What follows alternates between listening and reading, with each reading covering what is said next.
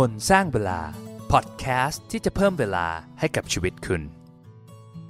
สวัสดีครับต้อนรับเข้าสู่พอดแคสต์คนสร้างเวลาครับวันนี้นะครับสิบแปดกันยายนเป็นวันครบรอบหนึ่งปีของคนสร้างเวลาพอดีเย้นะครับก็เป็น อี พี พิเศษที่ผมทำขึ้นมานะครับฉลองครบรอบหนึ่งร้อยตอนแล้วก็หนึ่งปีของคนสร้างเวลามันพอดิบพอดีอะไรขนาดนั้นนะครับตอนนี้ก็เป็นตอนที่หนึ่งร้อยเอ็ดพอดีนะตอนนี้นะครับเดี๋ยวผมจะเล่าให้ฟังถึงบทเรียนที่ผมได้รับจากการทำพอดแคสต์ตลอดหนึ่งปีที่ผ่านมานะว่าเฮ้ยผมเจอปัญหาอะไรบ้างผมได้รับบทเรียนได้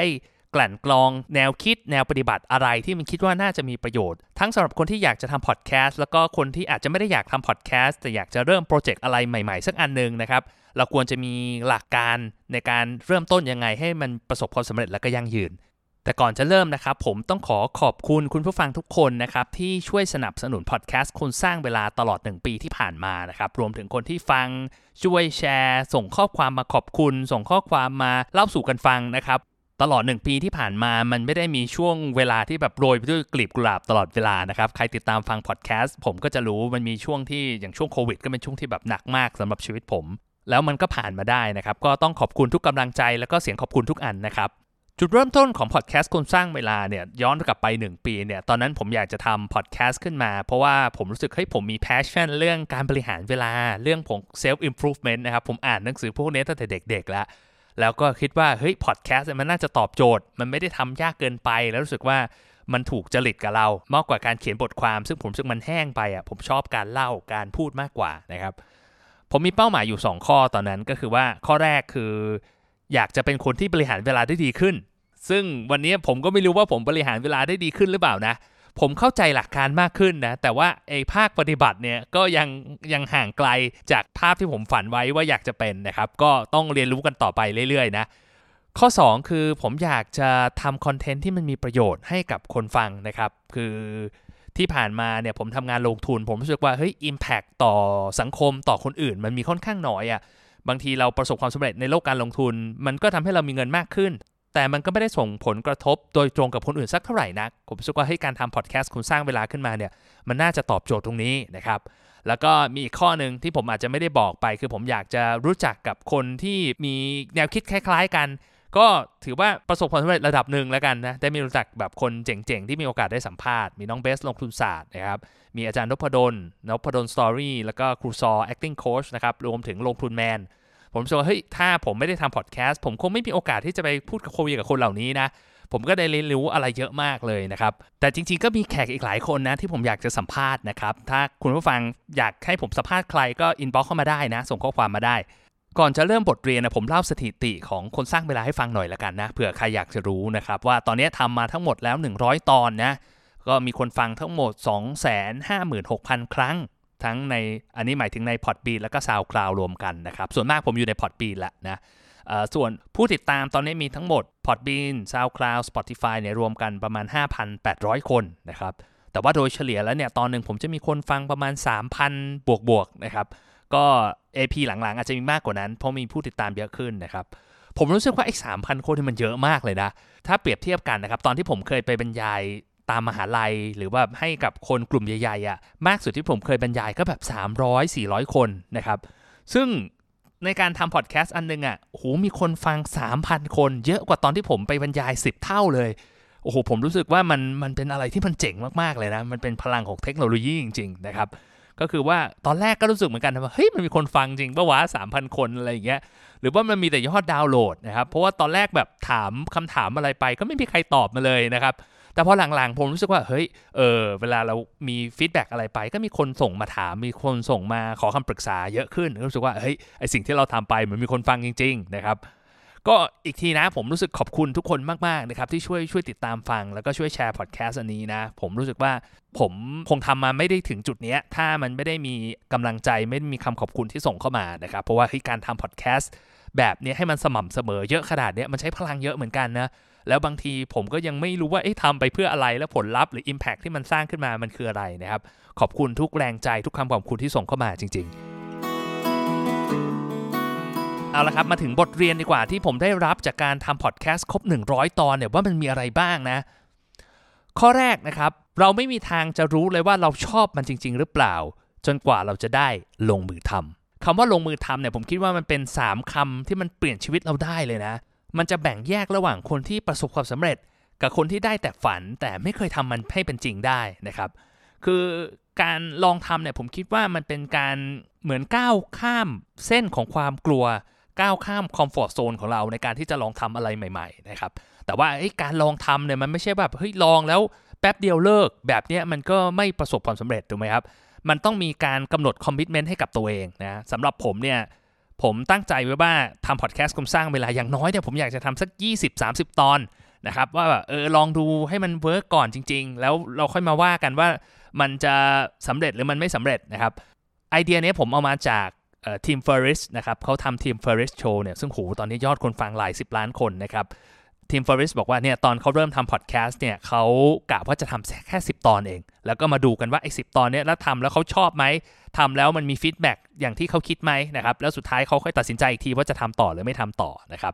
ผมเองก็เหมือนกันนะตอนแรกก็ทำมา ยี่สิบถึงสามสิบ ตอนรู้สึกว่าเฮ้ยตอนแรกมันก็ยังงงๆอยู่เฮ้ยทำอะไรดีวะเฮ้ยมันจะมีคนฟังไหมอะไรอย่างเงี้ยพอทำไปเรื่อยๆเรารู้สึกเฮ้ยเราชอบเรารู้สึกว่าเออฟีดแบ็กมันก็ใช้ได้นะในขณะเดียวกันเรารู้สึกว่าเราชอบเราสนุกกับคอนเทนต์แบบนี้นะครับผมว่าการลงมือทำเนี่ยแล้วเราคอมมิตกับมันด้วยเนี่ยมันจะเป็นสิ่งที่มันดีมากๆเลยนะครับเพราะว่าหลายๆอย่างเวลาเราจะคิดจะเริ่มต้นทำอะไรสักอย่างหนึ่งเนี่ยมันจะมีความกลัวมันจะมีความไม่แน่ใจความสับสนในตัวเองที่มันจะมาห้ามเราให้เราไม่กล้าที่จะลงมือทำนะครับไม่ว่าเราอยากจะทำแบบสตาร์ทอัพหรือว่าอยากจะทำแบรนด์แฟชั่นทำร้านอาหารทำขนมของเราเองอะไรเงี้ยผมคิดว่าเราอยากผมอยากให้เราคอมมิตกับตัวเองครับว่าเฮ้ยเราอยากจะลงมือทำเริ่มทำมันกำหนดระยะเวลากำหนดมายสเตนที่เราจะไปให้ถึงนะครับเราบอกเฮ้ยเดี๋ยวเราทำให้ได้ตรงนั้นก่อนนะเดี๋ยวเรามาว่ากันอีกทีนึงคือเราอย่าไปวาดภาพว่าโหต้องทำอะไรยิ่งใหญ่อลังการนะครับอยากทำพอดแคสต์ก็เริ่มแค่สิบตอนก่อนก็ได้สิบตอนมันไม่ได้ยากนะครั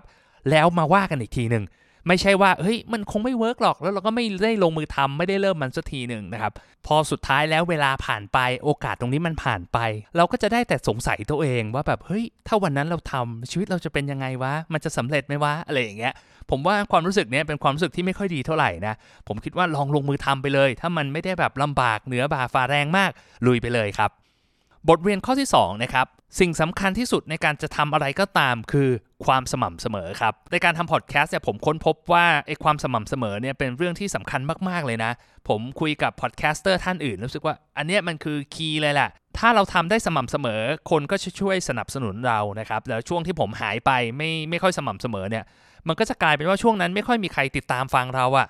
ผมว่ามันเหมือนกับความสัมพันธ์ของเรากับเพื่อนหรือว่าแฟนคนนึงนะครับถ้าเรารู้สึกว่าเพื่อนหรือแฟนคนนี้อยู่เคียงข้างเราตลอดไม่ว่าเราจะมีปัญหาอะไรเขาก็จะอยู่ตรงนั้นนะครับมันเหมือนพอดแคสต์ที่รู้สึกว่าเฮ้ยอย่างของผมเนี่ยก็คือมาทุกวันจันทร์วันพุธนะครับแล้วก็วันศุกร์เนี่ยจะมีดีลันหรือแม้กระทั่งตอนพิเศษเหมือนอย่างตอนนี้นะครับ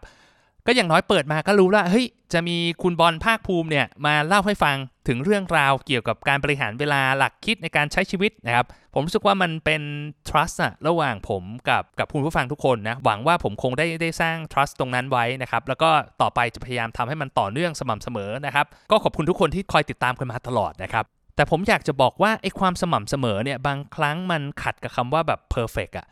คือถ้าเรารอให้มันเพอร์เฟกต์แล้วมันให้มันสมบูรณ์แบบเนี่ยบางครั้งเราก็ไม่ได้ทำมันออกมานะครับอย่างผมเองเนี่ยถ้าผมรอให้พอดแคสต์ของผมแบบเพอร์เฟกต์โอ้โหตัดต้องเป๊ะเนื้อหาต้องแน่นทุกอย่างเริ่มต้นเป๊ะจบปังอะไรอย่างเงี้ยผมคงทำได้เดือนหนึ่งประมาณสักสองตอนเต็มที่นะครับเพราะว่าที่ผ่านมาทำผมรู้สึกว่าเฮ้ยมันไม่เพอร์เฟกต์อ่ะมันมีอะไรที่มันต้องแก้เยอะมากเลยแต่ด้วยคอมมิตเมนต์ที่ผมตั้งไว้แล้วเนี่ยผมก็เลยต้องทำตามนี้แหละมันอาจจะเป็นคุณภาพแปดสิบเปอร์เซ็นต์ ของที่ผมตั้งใจไว้แต่ก็โอเคเพราะว่าอย่างน้อยผมมีงานที่ผลิตออกมาได้อย่างต่อเนื่องนะครับเหมือนกันถ้าเราอยากจะทำอะไรก็ตามนะถ้าสมมติเราเริ่มต้นไปแล้วรู้สึกว่าเฮ้ยมันทำแล้วมันยังไม่เพอร์เฟกต์มันยังไม่เป๊ะทำไปก่อนครับทำให้มันต่อเนื่องและสุดท้ายเนี่ยฝีมือเราจะพัฒนาขึ้นมาเองไอ้คุณภาพไอ้แบบต่อเนื่องของเราเนี่ยมันก็จะเพิ่มขึ้นเรื่อยๆบทเรียนข้อที่สามนะครับจากการทำพอดแคสต์ครบหนึ่งร้อยตอนของผมนะก็คือการทำอะไรเพื่อคนอื่นเนี่ยมันทำให้ชีวิตเรามีความหมายมากขึ้นคือผมเองเนี่ยต้องย้อนไปก่อนว่าอาชีพหลักของผมคือนักลงทุนนะครับวันนี้ผมก็ยังทำงานลงทุนอยู่แล้วการลงทุนเนี่ยจริงๆเป้าหมายสูงสุดคือสร้างผลตอบแทนนะครับจัดการกับความเสี่ยงนะแต่พอทำแล้วสุดท้ายอ่ะพอร์ตเราโตขึ้นเรามีเงินมากขึ้นแต่มันก็ไม่ได้ส่งผลกระทบเชิงบวกกับใครโดยตรงสักเท่าไหร่นักอ่ะ ผมก็รู้สึกว่าเฮ้ยการทำตรงเนี้ยมันมันตอบโจทย์มันสร้าง impact ให้กับคนอื่นมากตอนแรกที่ผมเริ่มทำผมก็ไม่รู้หรอกว่ามันจะสร้าง impact อะไรได้มากมายนะแต่ว่าผมก็เล่าในเรื่องที่ผมอยากจะเล่านะครับพูดในสิ่งที่อยากจะพูดแต่สุดท้ายแล้วเนี่ยพอเราเห็นฟีดแบ็กเราสึกว่าเออไม่น่าเชื่อเนาะคือไอสิ่งที่เราพูดบางครั้งเราก็ไม่ได้คิดว่ามันจะมี impact ขนาดนั้นบางครั้งบางคนบอกว่าเฮ้ยขอบคุณมากฟังทุกตอนเลยขอบคุณสำหรับแบบกำลังใจขอบคุณสำหรับแรงบันดาลใจในการใช้ชีวิตอะไรเงี้ยผมรู้สึกว่าเฮ้ยขนาดนั้นเลยเหรอบางทีเราก็แปลกใจกับคอนเทนต์ที่เราสร้างขึ้นมานะครับว่าเออถ้าเราทำแล้วมันมี impact กับคนมากขนาดนั้นเราก็เชื่อว่าถ้าเราทำต่อไปเรื่อยๆในปริมาณที่มากขึ้นมีจำนวน follower ที่มากขึ้นสร้าง impact ได้เยอะขึ้นมันก็อาจจะเปลี่ยนแปลงสังคมนี้ได้บ้างนะถึงแม้มันอาจจะเป็นแค่จุดเล็กๆในจักรวาลก็เถอะนะครับหลักข้อนี้มันเอามาใช้ในเรื่องอื่นได้ยังไงบ้างนะครับสมมติเราอยากจะทำธุรกิจละกันอยากจะเริ่มต้นอะไรใหม่ๆเนี่ยบางครั้งเนี่ยเราก็ต้องคิดถึงลูกค้าคิดถึงคนที่จะได้รับประโยชน์จากสิ่งที่เรากำลังทำอยู่นะครับสมมติเราอยากจะทำอะไรดีอ่ะช็อกโกแลตอร่อยอร่อยอันนึงที่แบบกินแล้วไม่อ้วนนะครับคือเราอาจจะนึกหน้าคนกินว่าเฮ้ยมันมีคนที่แบบอยากกินอะไรอร่อยๆแต่แบบรู้สึกผิดทุกครั้งเวลาต้องกินช็อกโกแลตนะครับถ้าเราทำของอร่อยที่มันกินแล้วไม่อ้วนแล้วรู้สึกว่าเฮ้ยคนที่กินแล้วแบบมีความสุขไม่รู้สึกผิดอะไรเงี้ยเราคนนั้นจะมีความสุขสักขนาดไหนเราทำเพื่อคนคนนั้นน่ะมันก็จะทำให้เราสามารถออกแบบผลิตภัณฑ์ทำให้เราแบบเหมือนมีใจในการสร้างผลงานชิ้นนึงออกมาได้เต็มที่มากกว่าที่เราจะคิดว่าเฮ้ยขายชิ้นนึงแล้วจะกำไรกี่บาทก็ลองเอาไปปรับดูผมคิดว่ามันใช้ได้กับทุกเรื่องแหละข้อที่สี่นะครับบทเรียนที่ผมได้รับจากการทำพอดแคสต์ครบหนึ่งร้อยตอนคือการที่เราจะทำอะไรให้มันยั่งยืนน่ะเราต้องบาลานซ์กันระหว่างสิ่งที่เราชอบกับสิ่งที่คนอื่นอยากได้ครับต้องทำไปพร้อมๆกันคือผมเองก็มีปัญหาเยอะมากเลยนะเพราะว่าพอดแคสต์คนสร้างเวลาเนี่ยตอนแรกๆเนี่ยทำมาก็เป็นเรื่องของแบบเหมือน time management แบบ hardcore เลยแบบมีเทคนิคในการบริหารเวลาเยอะแยะไปหมดเลยนะครับซึ่งพอทำไปถึงจุดนึงอ่ะมันเริ่มซ้ำๆกันแล้วผมก็รู้สึกว่าเฮ้ยให้ผมกลับไปทำคอนเทนต์แบบเดิมเนี่ยมันก็เริ่มเบื่อนะผมก็รู้สึกว่าเฮ้ยผมอยากทำคอนเทนต์ที่มันเหมือนแบบแบบพัฒนาไปอีกสเต็ปนึงนะครับเป็นคอนเทนต์เรื่องหลักในการใช้ชีวิตเรื่องของปรัชญาเรื่องของแนวคิดที่มันมันกว้างกว่าเรื่องการบริหารเวลาแต่ผมก็รู้สึกว่าเฮ้ยมันน่าจะมีคนฟังอยู่กลุ่มนึงที่อยากจะฟังเนื้อหาการบริหารเวลาแบบฮาร์ดคอร์อะไรอย่างเงี้ยผมก็รู้สึกว่าเฮ้ยจะบาลานซ์ตรงนี้ยังไงตอนแรกก็แบบปวดหัวอยู่เหมือนกันนะครับแต่สุดท้ายผมก็ค้นพบว่าเออจริงๆเราไม่จำเป็นต้องทำในสิ่งที่คนชอบฟังอย่างเดียวนี่บางครั้งเราอาจสามารถทำในสิ่งที่เราอยากจะพูดด้วยก็ได้ผมคิดอย่างนี้ครับว่าถ้าเราทำในสิ่งที่เราชอบอ่ะแต่เราโดยไม่สนใจเลยว่าคนอื่นจะชอบหรือเปล่าเนี่ยสุดท้ายมันก็ไม่ยั่งยืนเพราะว่ามันก็ไม่สามารถที่จะเติบโตได้ถูกไหมครับมันก็ทำแล้วมันไม่มี traction ทำแล้วมันไม่มียอดดาวน์โหลดทำแล้วมันไม่มีการเติบโตนะครับแต่ถ้ามองในมุมกลับกันถ้าเราทำเพื่อตอบนิดคนอื่นอย่างเดียวแต่ไม่ใช่สิ่งที่เราต้องการเลยสุดท้ายมันก็ไม่ยั่งยืนเหมือนกันมันขาด passion อะและผมเชื่อว่าคนฟังรู้สึกได้นะครับในการทำธุรกิจก็เหมือนกันถ้าเราทำแล้วเราไม่ได้มี passion กับสิ่งที่เราทำจริงๆผมเชื่อว่าทุกคนสัมผัสได้อะสิ่งที่ดีคือเราต้องรู้จักบาลานซ์สองสิ่งนี้ให้มันพอดีกันมาถึงบทเรียนข้อสุดท้ายนะครับบทเรียนข้อที่ห้าเนี่ยในการที่จะทำอะไรให้ประสบความสำเร็จเนี่ยการพัฒนาตัวเองอย่างต่อเนื่องถือว่าเป็นเรื่องที่สำคัญมากๆนะครับอย่างผมเองเนี่ยในฐานะพอดแคสเตอร์เนี่ยเส้นทางการเรียนรู้ของผมก็โอ้โหผ่านอะไรมาเยอะนะครับผมมีไปคอนเฟอเรนซ์เรื่องการทำคอนเทนต์แล้วก็ไปลงคอร์สเวิร์กช็อปเรื่องการทำพอดแคสต์นะครับมีก็ไปเรียนสองคอร์สก็คือคอร์สของ Brainmaker ที่จัดโดยคุณแซม Get Talk แล้วก็พี่โจแซลมอนนะครับแล้วก็อีกคอร์สนึงเป็นของพี่บิ๊กบุญคำนี้ดี The Standard จัดโดย Lab Talk นะครับก็เป็นเวิร์กช็อปที่แบบทำให้เราเฮ้ยดูคอนเซปต์ว่าเราควรจะทำพอดแคสต์ประมาณไหนแล้วมีเรื่องของเทคนิคว่าเออเราต้องเซตไมค์ยังไงทำยังไงให้เสียงมันออกมาคุณภาพดีนะครับมันก็มีหลายอย่างรวมถึงการพัฒนาสกิลในการพูดของผมด้วยนะครับผมไปลงเรียนคอร์สเอ่อ Charming เอ็ม ซี กับครูซอครูเงาะนะครับก็เป็นเรื่องของการเป็นพิธีกรอ่ะจะสื่อสารยังไงจะพูดยังไงให้แบบเสียงมันมีพลังนะจะสื่อสารยังไงให้มันโดนใจคนนะครับซึ่งใครอยากจะรู้หลักในการสื่อสารนะครับผมมีสัมภาษณ์ครูซอไว้ตอน อี พี ห้าสิบห้านะครับก็ย้อนกลับไปฟังได้ก็ไอ้หลายๆอย่างเหล่านี้เพราะว่าผมตั้งใจที่อยากจะให้พอดแคสต์ของผมเนี่ยออกมาดีที่สุดอ่ะเป็นผลงานที่ผมสามารถสื่อสารข้อความที่ผมอยากจะถ่ายทอดให้กับคนฟังได้ได้ดีที่สุดนะครับผมคิดว่าหลักตรงนี้มันใช้ได้กับทุกเรื่องแหละไม่ว่าเราจะทำอาชีพอะไรนะผมคิดว่าการพัฒนาตัวเองอย่างต่อเนื่องเป็นเรื่องสำคัญนะครับคือหลายๆคนอาจจะมี mindset ที่ว่าเฮ้ยพอเรียนจบมหาลัยแล้วเราก็ไม่เรียนอะไรเพิ่มเติมแล้วนะครับแต่ในโลกปัจจุบันมันไม่ใช่เลยนะครับไอสิ่งที่เราเรียนในมหาลัยเผลอๆมันอัปเดตไปแล้วตั้งแต่ตอนเรายังเรียนไม่จบด้วยซ้ำนะ ณวันนี้สกิลที่สำคัญมากๆคือสกิลในการพัฒนาตัวเองนะครับลองมองหาเข้าไปอยู่ในคอมมูนิตี้ที่เราอยู่ในวงการสตาร์ทอัพในวงการแฟชั่นในวงการอาหารอะไรก็ได้แล้วลองถามตัวเองดูว่าเฮ้ยมันมีคนที่เก่งกว่าเราไหมมันจะมีวิธีไหมที่เราสามารถเรียนจากคนที่เขาประสบความสำเร็จคนที่เขาผ่านมาก่อนเราอะเฮ้ยมันมีเทคนิคมันมีเคล็ดลับอะไรที่เราสามารถเอามาใช้เพื่อให้งานของเรามันดีขึ้นได้บทเรียนห้าข้อนะครับก็จบไปแล้วนะผมก็สรุปให้ฟังอีกทีนึงนะครับข้อแรกคือบอกว่าเราไม่มีทางจะรู้เลยว่าเราจะชอบมันจริงๆหรือเปล่าจนกระทั่งเราได้ลงมือทำนะครับลงมือทำแล้วก็คอมมิตกับมันด้วยนะไม่ใช่แบบเฮ้ยทำแล้วล้มเลิกง่ายๆคอมมิตกับตัวเองสักอ่าสุดพอดแคสต์สิบตอนหรือว่าจะเริ่มทำธุรกิจอ่ะคอมมิตกับตัวเองสามเดือนหกเดือนแล้วดูว่ามันเวิร์กไม่เวิร์กนะครับข้อสองคือสิ่งที่สำคัญที่สุดในการจะทำอะไรก็ตามคือความสม่ำเสมอครับข้อสามการทำอะไรเพื่อคนอื่นมันจะทำให้ชีวิตเรามีความหมายมากขึ้นนะครับคิดถึงลูกค้าคิดถึงคนที่ได้รับผลประโยชน์จากเราบ้างนะไม่ได้คิดถึงประโยชน์ของตัวเราเองเพียงอย่างเดียวนะครับข้อสี่คือเราต้องบาลานซ์ระหว่างสิ่งที่เราชอบหรือ passion เนี่ยกับสิ่งที่คนอื่นอยากได้หรือว่าสิ่งที่ลูกค้าต้องการข้อสุดท้ายนะครับเราต้องพัฒนาตัวเองอย่างต่อเนื่องคือเราต้องจำไว้เสมอว่าพรุ่งนี้เราต้องเก่งกว่าวันนี้ก็หวังว่าท่านผู้ฟังคงได้ประโยชน์นะครับผมขอเล่าเหมือนกับเป็นแนวทางของพอดแคสต์คนสร้างเวลาไว้หน่อยละกันนะเผื่อย้อนกลับมาฟังเองจะได้รู้สึกว่าเฮ้ยมันเป็นมายสโตนของของการทำงานนะครับคือตอนนี้แผนการทำงานของคนสร้างเวลาเนี่ยตั้งใจไว้ว่าต่อไปเนี่ยอาจจะทำเป็นคอมมูนิตี้นะครับหรือก็เป็นช่องทางในการที่ให้คนผู้ฟังเนี่ยสามารถส่งฟีดแบ็กกลับมาให้กับผมได้ง่ายขึ้นนะจะเป็นช่องทางทาง YouTube หรือว่า Facebook Group ก็น่าจะเห็นความเปลี่ยนแปลงในเร็วๆนี้นะครับก็ยังไงฝากติดตามด้วยละกันนะครับสุดท้ายผมอยากจะทิ้งท้ายไว้หน่อยครับเพราะว่าไม่ว่าเราอยากจะเริ่มต้นทำอะไรก็ตามนะครับในชีวิตเนี่ยสิ่งสำคัญที่สุดมันคือการเริ่มต้นครับผมเข้าใจนะครับว่าไอ้การจะทำอะไรสักอย่างนึงเนี่ยมันมีเรื่องที่เราสงสัยตัวเองตลอดว่าเฮ้ยมันจะคุ้มไหม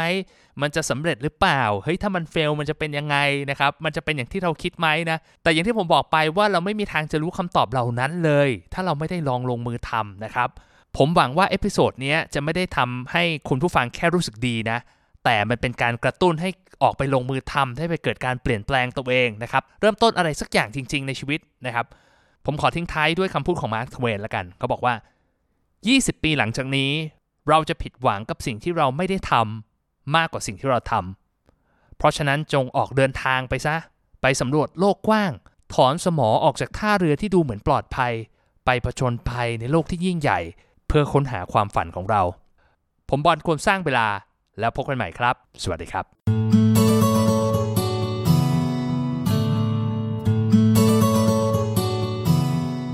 ับคนสร้างเวลาพอดแคสต์ที่จะเพิ่มเวลาให้กับชีวิตคุณ